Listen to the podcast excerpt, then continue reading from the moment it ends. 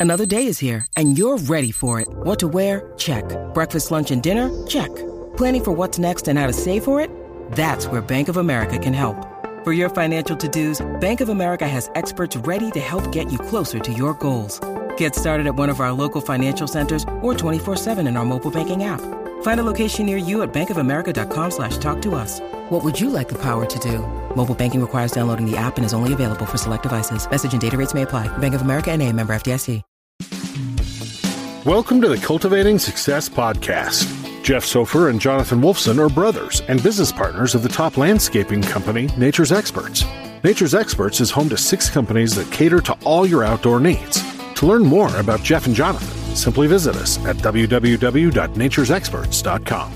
On the podcast, Jeff and Jonathan bring together other business owners and entrepreneurs to share with you how they developed a prosperous company and how you can too. You will gain insights and meaningful advice on creating the building blocks to success and longevity in the entrepreneurial realm. And now, here are your hosts, Jeff Sophir and Jonathan Wolfson. Good morning, Lynne. Thank you for joining us on the Cultivating Success podcast today. We are really excited to have you here today. As always, we want to continue to make sure we're continuing to grow our minds with connecting with other like minded people to really kind of continue to cultivate and grow and develop each other with different ideas and strategies with different parts of the market. So we're excited to have you here to have your business consulting and your business attorney strategies to see how we can actually help all of our listeners. Well, good morning, Jonathan. Thank you so much for inviting me to join you today. I'm very excited about being here with you, and hopefully, some of the things I can share will help you. Well, we're not just here started. for me. We're definitely here for everyone who's listening, also too you know we want right. to make sure that you know we can always deliver new interesting information that can really dial in from your perspective and mine that's real business owners we're right. not people who are consulting only you're actually right. dealing with real business owners we are a real business owner so i really would like to dive into exactly what you do there's two different uh, focuses in your business. Mm-hmm. You are a right. business attorney and right. you have also done business consulting now. So I'd love to kind of hear a little bit about each one and kind of describe how they both kind of work together. Well, um, as an attorney, when I was practicing, I was always like behind the desk, um, papering deals, essentially writing contracts, doing negotiations, and things like that. So I wanted to learn, like you're saying, I mean, we're here to teach people who are listening to this, and hopefully they can pick up some of the ideas that we share here. But I also wanted to learn more about the life of an entrepreneur. So eventually, when I, as a business attorney, I did a pretty large deal and handled it primarily by myself. But when I saw it was a for real estate investment trust, and when I saw the list of partners on there, I'm like, I'm not really making a, any difference at all in the lives of these people. So I ultimately decided to go out and open my own practice, which meant then I had to learn the other side of the table, which is being an entrepreneur and bringing clients in. And at first, it wasn't that difficult. Two different, two different functions. Absolutely. Not, not, every attorney is a good business person, and not every good uh, business person that is an attorney is a good attorney. Exactly, exactly. Um, and I've seen bad on both sides. And, you know, I've had my clients make some really bad mistakes, which I've learned from. Um, usually, if they've already signed a contract or whatever, and then they come to me, it's kind of too late because there's no negotiation. You know, they've signed something. And I guess that's one of the things I would say to people who are listening is um, be sure to get the right professional help when you need it. But instead of waiting until something goes wrong because then it's more expensive and um, it can lead to a lot more stress and damage to your business but no it really goes to relationships though because like you know absolutely. developing a, a, good successful business at a point you need to make sure you have all the resources and absolutely. having all the resources is having legal advice it might not actually be a business attorney it could just be an attorney and uh, you know it's trial by error moving forward you know mm-hmm. Not having one is not a good plan having right. one is a good plan but Definitely. then knowing what to look for in a better one is a good idea also too because as your business grows the attorney that you choose may or may not continue to grow with the needs of your business uh, we have found for us it we actually have different attorneys that help with different components to get the Absolutely. proper advice mm-hmm. because one singular attorney can't help with every single business problem. Right. Typically, people are trained specifically for specific, you know, functions in the business, whether it's employment, whether it's contracts, whether mm-hmm. it's, you know, different things like that. Agreed. Agreed. Um, and what I found with my clients was that they needed more than just legal advice. So that's when I took up the consulting piece. Um, I went to uh, a business event by Tony Robbins, Business Mastery, and um, I knew that it was so generalized. There was i mean there's so much that he tries to teach and you know you get overall concepts and principles. So while i was actually at that event i started a group. It's like let's implement this stuff together. And that group lasted what's going it's still going on actually. So it's going on to six years. Oh, but cool. that's yeah it's really it's really great. I've got about uh, 2600 people in the group but we um, met every single monday night during that time and the reason I wanted to do it was, you know, number one, to implement what I learned, to learn more, because I hadn't really, as an attorney on the attorney side of the table, been able to to pick up on all these principles and things. And then, um, you know, leading it actually was pressure for me to stay on top of all of these principles. And then, um, you know, I just kept taking deeper and deeper dives. So, um, as I continue in a leadership position, is mm-hmm. really the key kind of to continuing to grow yourself because Absolutely. typically when you are a leader you're never really prepared and as you continue to lead you should be growing the people around you Absolutely. where you've been to where you still have to figure out where you want to go right so it's a constant evolving process to be a leader that really is extremely rewarding but it's also really stressful because you have to like mm-hmm constantly surround yourself with new ideas, new people. You know, you created like this large mastermind, which is really interesting of people that it doesn't really matter what service you're in, you know, principles of business really align and mm-hmm. situations aren't ever the same period like there is no like exact same situation. So it doesn't really matter if you're selling spoons or if you're selling landscaping or if you're selling real estate. There's negotiation, there's principles, there's tactics, there's different things that you know you have to kind of pick and choose from your arsenal of experience. Exactly. Exactly. And I definitely got to expand doing that. So that's when I decided to just add the consulting piece in because a lot of my clients who were buying businesses, buying assets, or doing whatever it was that they were doing um, needed just a little bit more guidance than the legal stuff. I mean, I can tell them to go and incorporate and keep their books up to date. Um, I can tell them, you know, to to sign contracts with people they're doing business with to make sure they have employment agreements. I mean, NDA agreements uh, or non-disclosure agreements, NDAs for if they're discussing something that's confidential with somebody else. I mean, there's so many things um, that I can, you know, provide as a, a legal person, but from a practical perspective. Um, as they're doing things I can see like one one client in particular bought a business uh, with rentals on it. It was a hospitality type business, and she knew absolutely nothing about it. The buildings were older, um, so I got in there and I'm I'm like starting to brainstorm with her. Okay, you've got this shop. Why don't you offer sandwiches? Why don't you you know all these kinds of things? And um, attorneys don't always do that kind of stuff. So I enjoy the consulting piece because then I can see really tangible results of how principles and ideas and things that we share uh, can actually make a big difference for a business. And from the consulting perspective and the leadership perspective, if you're in business, you're in a leadership position. So if you have teams, if you have employees, you have to be on stage or you have to be the person at all times to lead and show the example of how you want your business run for all of that. So definitely interesting because you have to wear two specific hats because being an attorney you don't specifically give opinions really. You know what i mean? Right. you give scenarios for the person to choose. Right. so you really almost have to actually wear two different hats. One hat is your attorney hat and say this is what you want. This is your answer. This is what you should do Mm-hmm. You know, I advise you do one of these different options. The thing is, when you get to know people, though, and you get to know what they like to do, what they don't like to do, what they're trying to achieve through these different, you know, contracts or structure or a deal or negotiating, you do really get to actually see somebody kind of deep down exactly what they are like. Mm-hmm. And you mm-hmm. can really give really good advice that someone who even knows them might not know because how you handle yourself in a pressure situation, how you are looking forward to grow and develop and structure your business, these are different things that like even people around you and your colleagues might not actually see you know that you're actually really trying to work on right. that you actually could be somebody who's firsthand seeing it to say listen hey i see that you're really wanting to achieve this. You know why don't we finish doing this and really start working on the consulting side? So is your consulting side is it coaching more so or like so after you transition someone from doing let's just say a contract and um, completing maybe a transaction you know how do you transition the person into actually a consulting?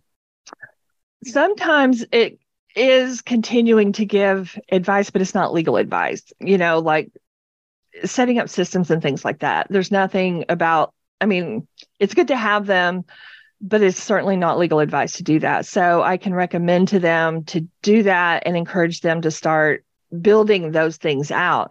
Um, but if they want my help then you know i jump in and help them do that. But primarily i you know it's coaching a lot of course because um, especially people have never been in business before and they jump into something massive like this they really don't know how to handle things. So like now um, trying to develop a, a really comprehensive system so that I can pretty much just hand somebody something and say, here's some of the steps that you need to to follow and then check in with them once a week. And then if they need additional help from there, we go into a different uh, scenario with how I help them. So whether it's um, giving them the structure, encouraging them to do it, or then stepping in and doing it. So however they need me to show up is how I've been showing up.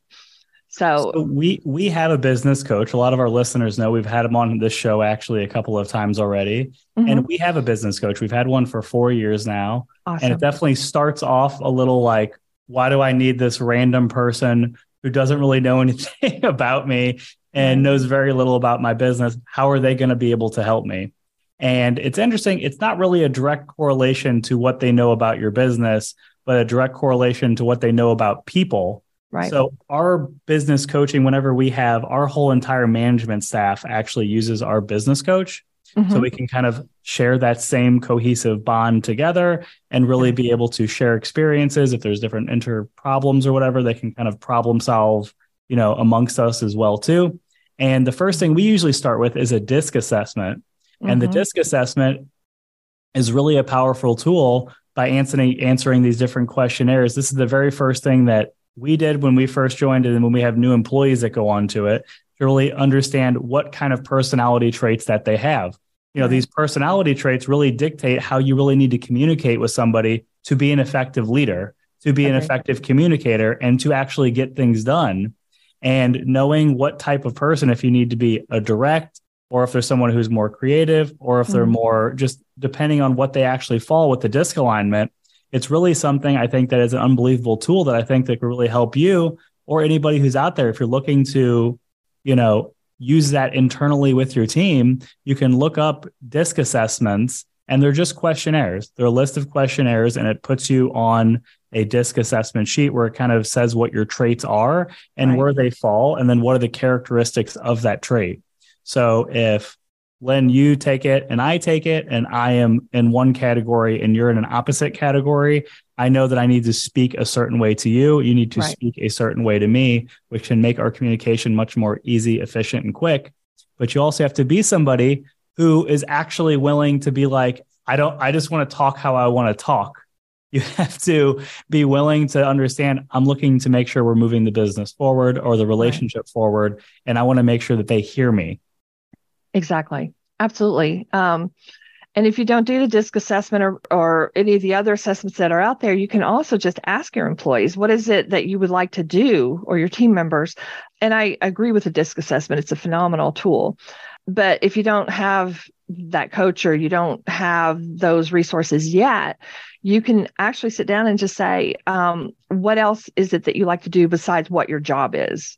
You know what additional responsibility and then find I, out what their interests are um, firsthand. I love that because the thing is you know some people have a problem with starting sometimes. Mm-hmm. so i'm saying hey you can literally go online look up disc assessment you can mm-hmm. fill out a questionnaire you can do it. Absolutely. You know what? You don't want to do that no problem. Then just ask the person. You know what i mean? What is it that upsets you uh, or you don't like about when i ask you to do something? Or just ask them any multitude of questions that you can understand more about their different learning style, what they like to do outside of work, what you know what I mean? Like these are all different things where you can use tools and resources, but there's no excuse for for trying to better improve your communication skills. Right. Agreed. I mean, you're responsible for how your communication is interpreted by the person you're talking to. So if you don't know how to talk to them, then you have to shift your approach until you do know how to talk to them. So, uh, and again, like you said, the disc assessment is very, very good about that, but also just having a conversation with people and then picking up on their cues. Um, you know, one of the biggest concerns I hear from business owners is how, uh, first of all, they're afraid to bring people in and train them because they might leave. So then they end up trying to take on everything for themselves. And these are for like really small businesses that are maybe just one or two people. Uh, so when they start to bring in their first employees, they're afraid to delegate their, you know, and teach them too much. They may go out and compete with them and things like that. But the whole key in keeping those people is, you know, to have your values and, you know, all the things that people might buy into with your company established and communicated to them, and then to find out how uh, they could take on additional responsibility and want to take on that responsibility to help you grow your business and become a part of your business versus just a paycheck employee. You know, I've I've found on some of the when we first started out, me and Jeff in 2013, we bought a Sherlock Tree Company. It was a small company. It literally had four people plus me, and then mm-hmm. it was three people, and then plus me. Um, and I was one of the trimmers. I answered the phone. I did the collections. I did the payroll. I did all of that stuff. Mm-hmm. It was a very small company at the time or whatever. And the only way to do things in the beginning is to literally just take charge and be the one who I can do anything. And people are motivated by your tenacity to get mm-hmm. out there and make sure and be able to know that you can do anything right. and that your goal is to continue to keep growing the company. You can figure out and you can say it in any fancy form or in fashion all you want to or whatever, but the proof ultimately is in the result. It is either units of something being sold or your revenue growing up or your customers or your employees, however, whatever matrix that you're particularly gauging it by internally, there is no other substitute. If you aren't actually really leading and you aren't actually in front being the one who is most proactive mm-hmm. about moving the business forward, no one's going to follow. What are they going to believe? Right. And you don't really know who's going to really be along with you on the whole journey. You know i've i've found that i always want to like at this point in our business be transparent to people because i don't want people to come in and then leave. It's just an aggravation. You know what i mean? It's just it's not that it doesn't happen. It's just that it's just literally a waste of time. Please don't waste my time. I don't want to waste your time. Right. And uh, you know it's really something that you know now you know, for our business, we're a small business. We want to, there to be upward mobility. It is the only way that we're going to continue to be successful is Absolutely. that we provide upward mobility and that we show all these different avenues that if they are willing to start here and then, you know, step out of these different zones that they can continue to make more money because we are going to be leading the pack of how the business is going to keep growing. So if you're willing to take on additional responsibilities, I'm willing to keep making sure we keep growing the business moving forward. I love that. I love exactly the way you describe that. I mean, setting the example first, doing whatever it takes. Um, and you're right, it does it does inspire those who are working with you. It's like, gosh, if he's working that hard, why can't I jump in there and do what he's doing or help out as much as I can. Um, it's often a whole lot more than about a paycheck for for people. They they love taking on the additional responsibility, and I love how you're encouraging um, your employees as they come in to start at a certain place, learn that, and then keep progressing through. Well, there's just different phase. You know, there's different phases of a business. You know, when right. we first bought that one company, it was doing like four hundred and fifty thousand dollars a year mm-hmm. and it had a lot of overhead. We bought a business, we bought a property. There's other different things associated with it, and um, you know there isn't another option really. You know, this right? we have to do. This is the resources. These are the obligations. We have to make it work. I need a paycheck, so on and so forth. But mm-hmm. not everyone is really willing to go to the to the nth degree. Right. You know, at the time we technically bought a business, right? So I could have treated it like a business, and I'm like a special owner, uh, but I didn't. I I was like, all right, I need to learn how to trim trees. I need to learn how to drive a truck. I need to learn how to back mm-hmm. the truck up. I need to learn um, how to do collections. I need to learn how to do all these different functions. And whether you like them or not, you have to push the envelope of what you're comfortable with. no one particularly likes to get 50, 100 phone calls in a day. But the thing is that you need to max yourself out before you start replacing yourself and your obligations. And people do that a little too early sometimes where they don't actually max out what they're really capable of to mm-hmm. where you mm-hmm. actually can look at what you're actually inefficient. So it's okay to be really, really, really, really, really busy. Right. Nothing wrong with that. Right but it, there is a difference between being really busy in the beginning as an, an entrepreneur and being inefficient.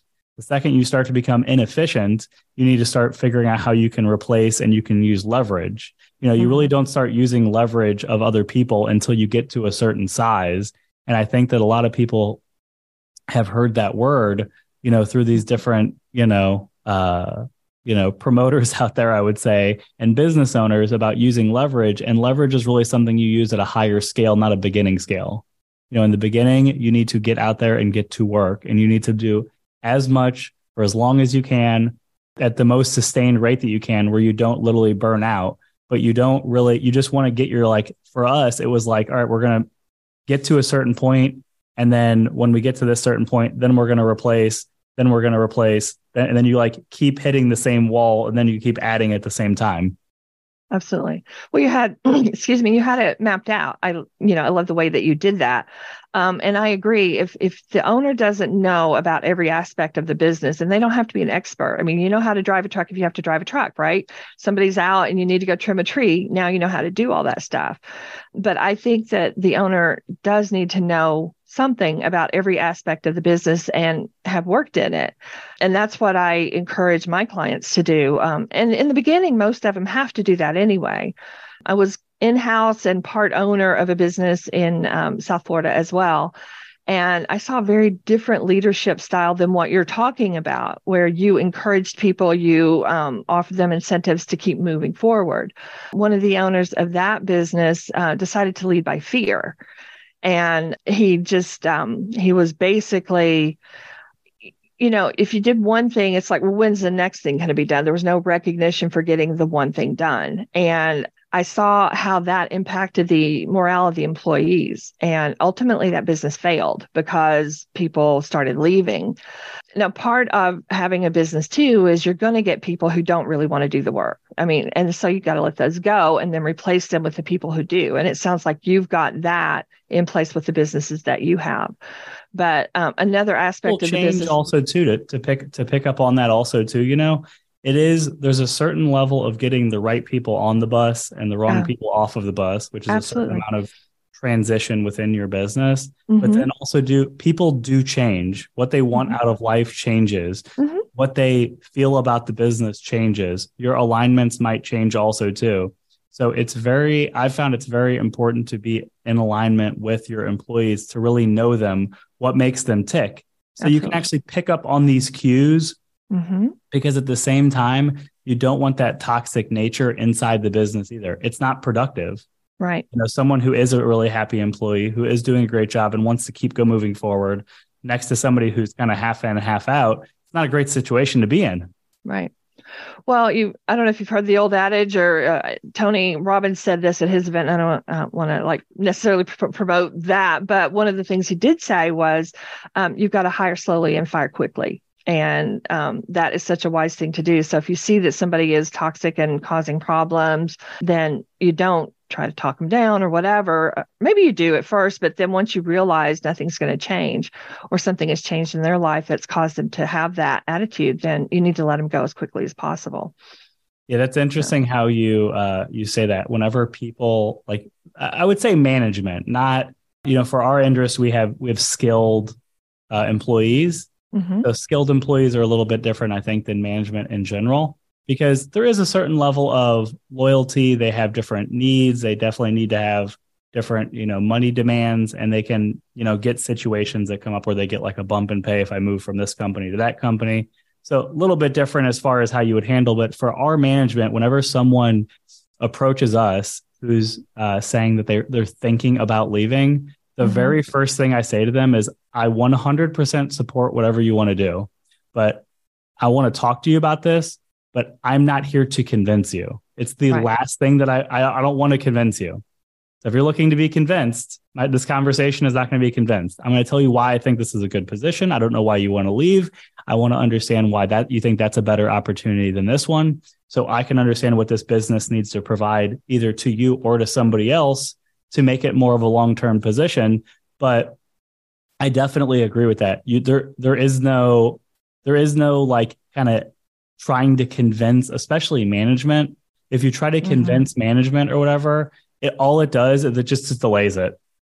And it'll delay it a pretty good amount of time. You might get, you know, uh, a quarter or six months or a year, but ultimately the person's going to, you know, their brain is going to keep growing. They're going to mm-hmm. keep, you know, thinking this opportunity and the grass is always greener on the other side. And it may very well be. I don't know. Every situation is really unique, right. but it is really interesting that you say that because, you know, you really want to make sure you do hire slow, fire fast, but then you also too don't want to make you don't want to do things to make people to stay.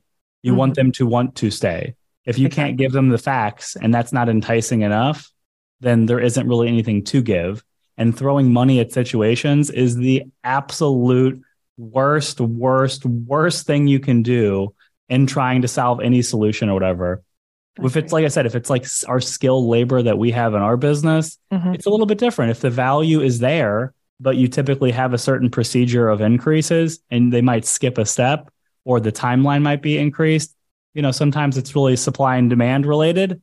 Mm-hmm. Uh, as far as management, you know, if you're wasting six, if you pay someone more money, you're ultimately just wasting that money for six months while they're probably still going to leave.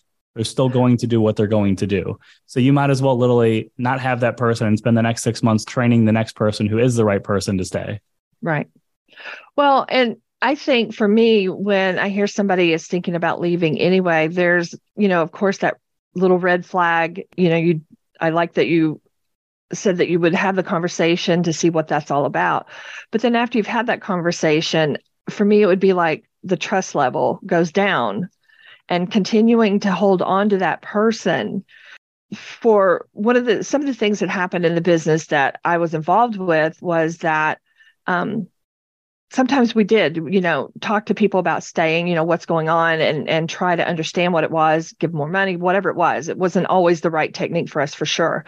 But then at the end of the the day um, we found out that they were collecting more information about our company to take to some you know to a competitor. That's definitely i think industry specific. You know in, yeah. in a service in a service based industry listen if i tell you that we charge x and you charge Y and you're like, oh, I'm going to charge $2 less. It, there's, it, you can't do that really. Right. You know what I mean? I agree. It's because your cost of acquisition and your customer relationship, it, it's not really like a function you can squeeze in there because they could call my company and then they mm-hmm. could call your company. And even if you know my price, it doesn't mm-hmm. mean you're going to say lower than me. You might be like, oh, when I'm bidding against Jonathan, I'm going to charge X, but you never know when you're bidding against me. So you right. have your own business you know, markup. You have your own, you know, expenses. You know, what we charge is based upon our expenses, and what you charge should be what is based upon your expenses, not just what you feel. It's not a feeling what you charge. It should be what you need to charge to run a successful, profitable business. Right. To pick up on what you said about being in the back of their head, I think that's, you know, as a business owner specifically, it's kind of, it's not every conversation and you don't need to take it to heart but there is like a little something that you do need to kind of keep a little in the back of your mind when you have different conversations about where people are at. But I right. don't think that you have to write it off. I think that a real, if you have a relationship before, you know, it's relative to the time horizon before. Mm-hmm. If this mm-hmm. is somebody you've met for uh, a month, then yeah, it's it's not going to work. Right. If this is some a relationship you've had for a year or two, then at the same time, if you want to really be part of that person's life, you have to understand what they actually want out of their life. Agreed. What are they really looking for out of their life? And what is, um, do they actually need, you know? And you have to really be there for that person. Because if you're not and you're faking it, they're going to know and they're going to leave. And right. if you have a real relationship, you should be able to have a real conversation.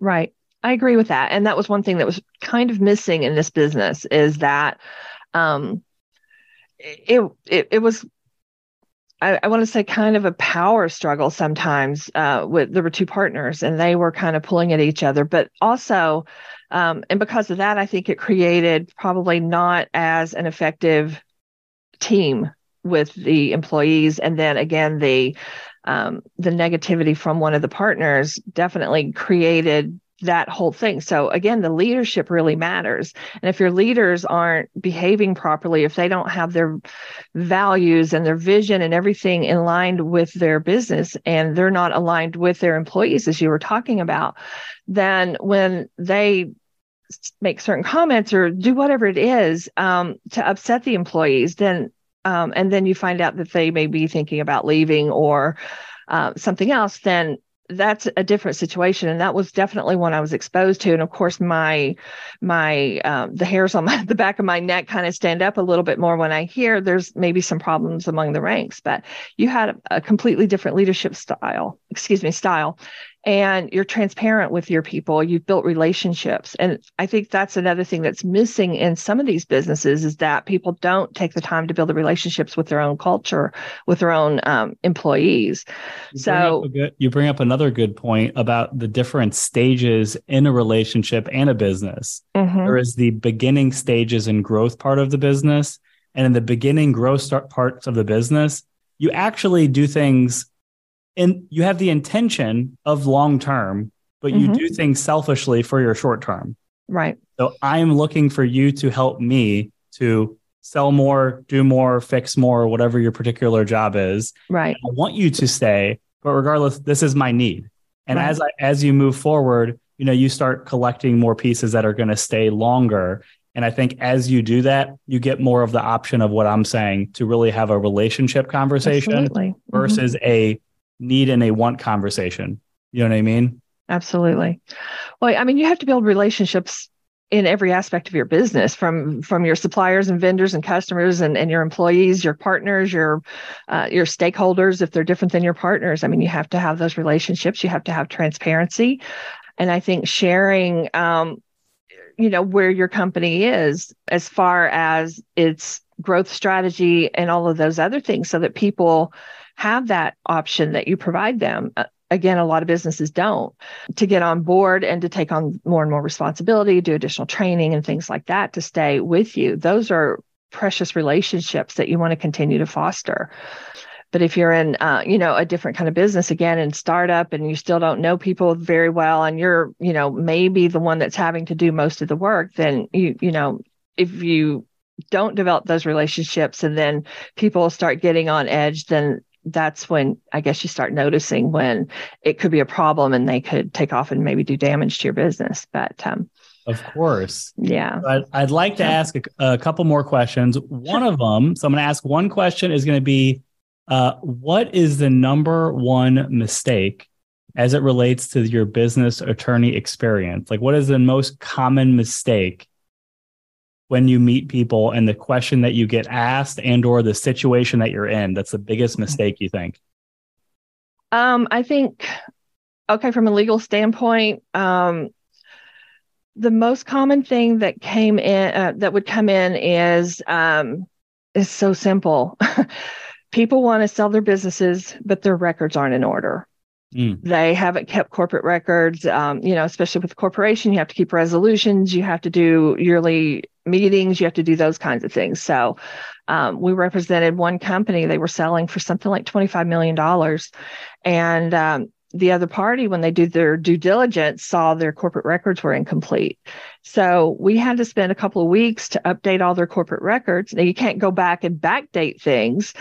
So we had to add, uh, you know, where they ratified all those actions. So we had to do everything from the current date back as much as 10, 15 years. So not keeping um, efficient records. Um, and not having systems and processes in place. Just so you know, the records hits home for me um, because it's it's an evolving thing.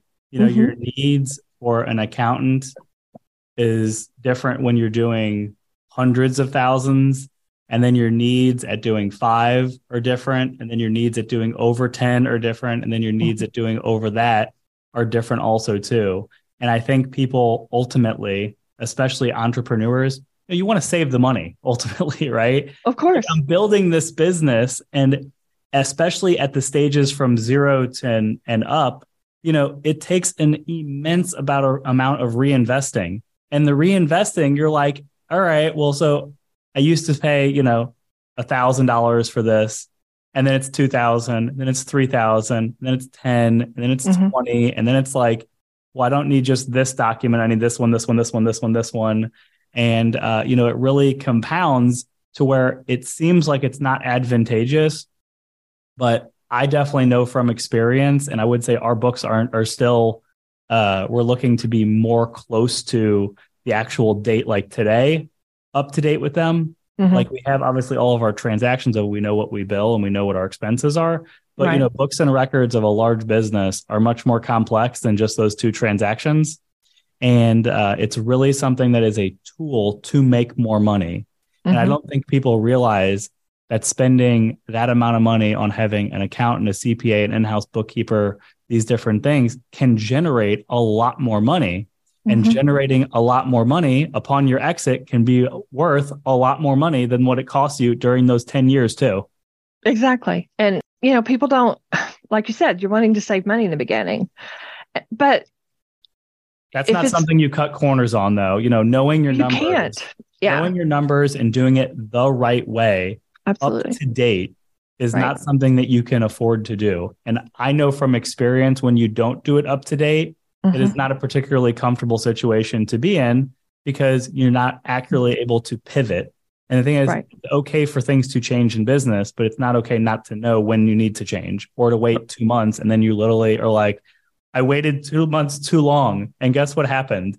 I lost this much money. And if mm-hmm. I wouldn't have lost this money and I would have paid this person back then, I would have lost zero dollars and I would have made more. It's like, proving my crazy, point yes right? it, it really preach. is uh, preach. yeah preach preach absolutely i mean um that's you know probably one of the top questions that comes in top problems or challenges or whatever i've had clients come in after they've signed contracts to sell their business or to buy business um, one in particular signed an as is contract. So she did no due diligence before signing it. She hadn't hired an attorney to review the contract. I mean, um, so that turned out to be just a total mess. And she was buying um, a hospitality, a restaurant in a mall that was about to be demolished. She didn't know that because she didn't do her due diligence. She oh, paid oh cash, cash in a oh paper boy. bag up front, handed it to them, signed as is, and then wanted her money back. And I couldn't get it back from her. You know, I just, I'm like, if you've already signed something, it's probably too late to come see me.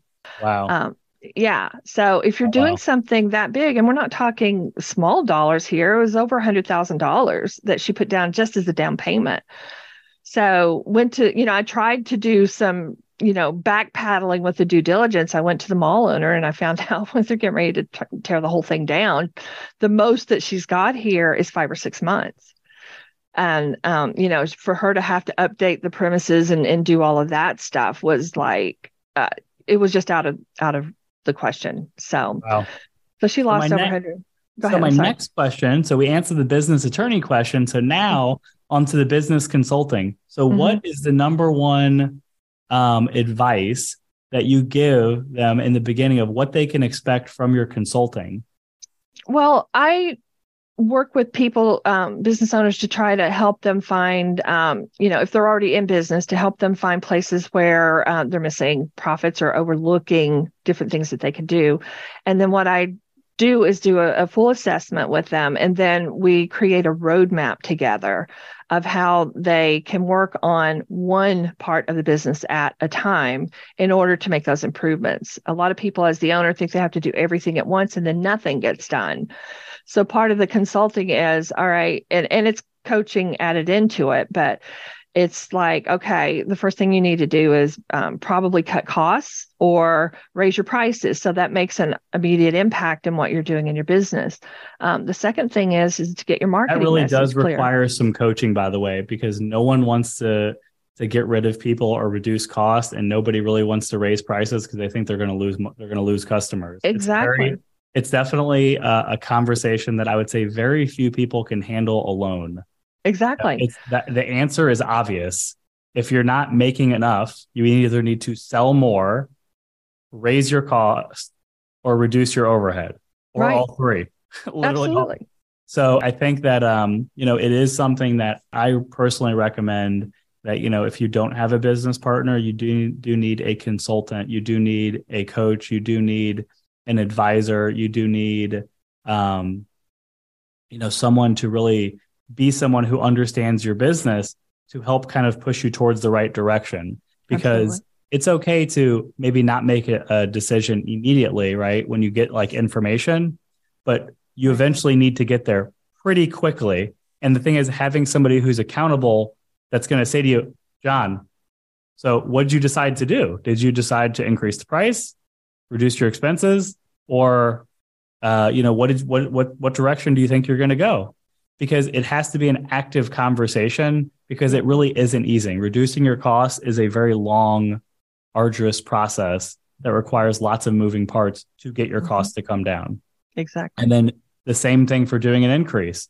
Doing an increase is a long process because you have to figure out, you know, how that how's that going to affect your bottom line? How much Mhm. if you lose a certain percentage of sales, where what will your actual net profit be unaffected? You know, these are all different things that, you know, it is a hard decision, but you have to make sure that like, you know, each week, each month you're moving forward to like get a better situation. Absolutely. I agree with that.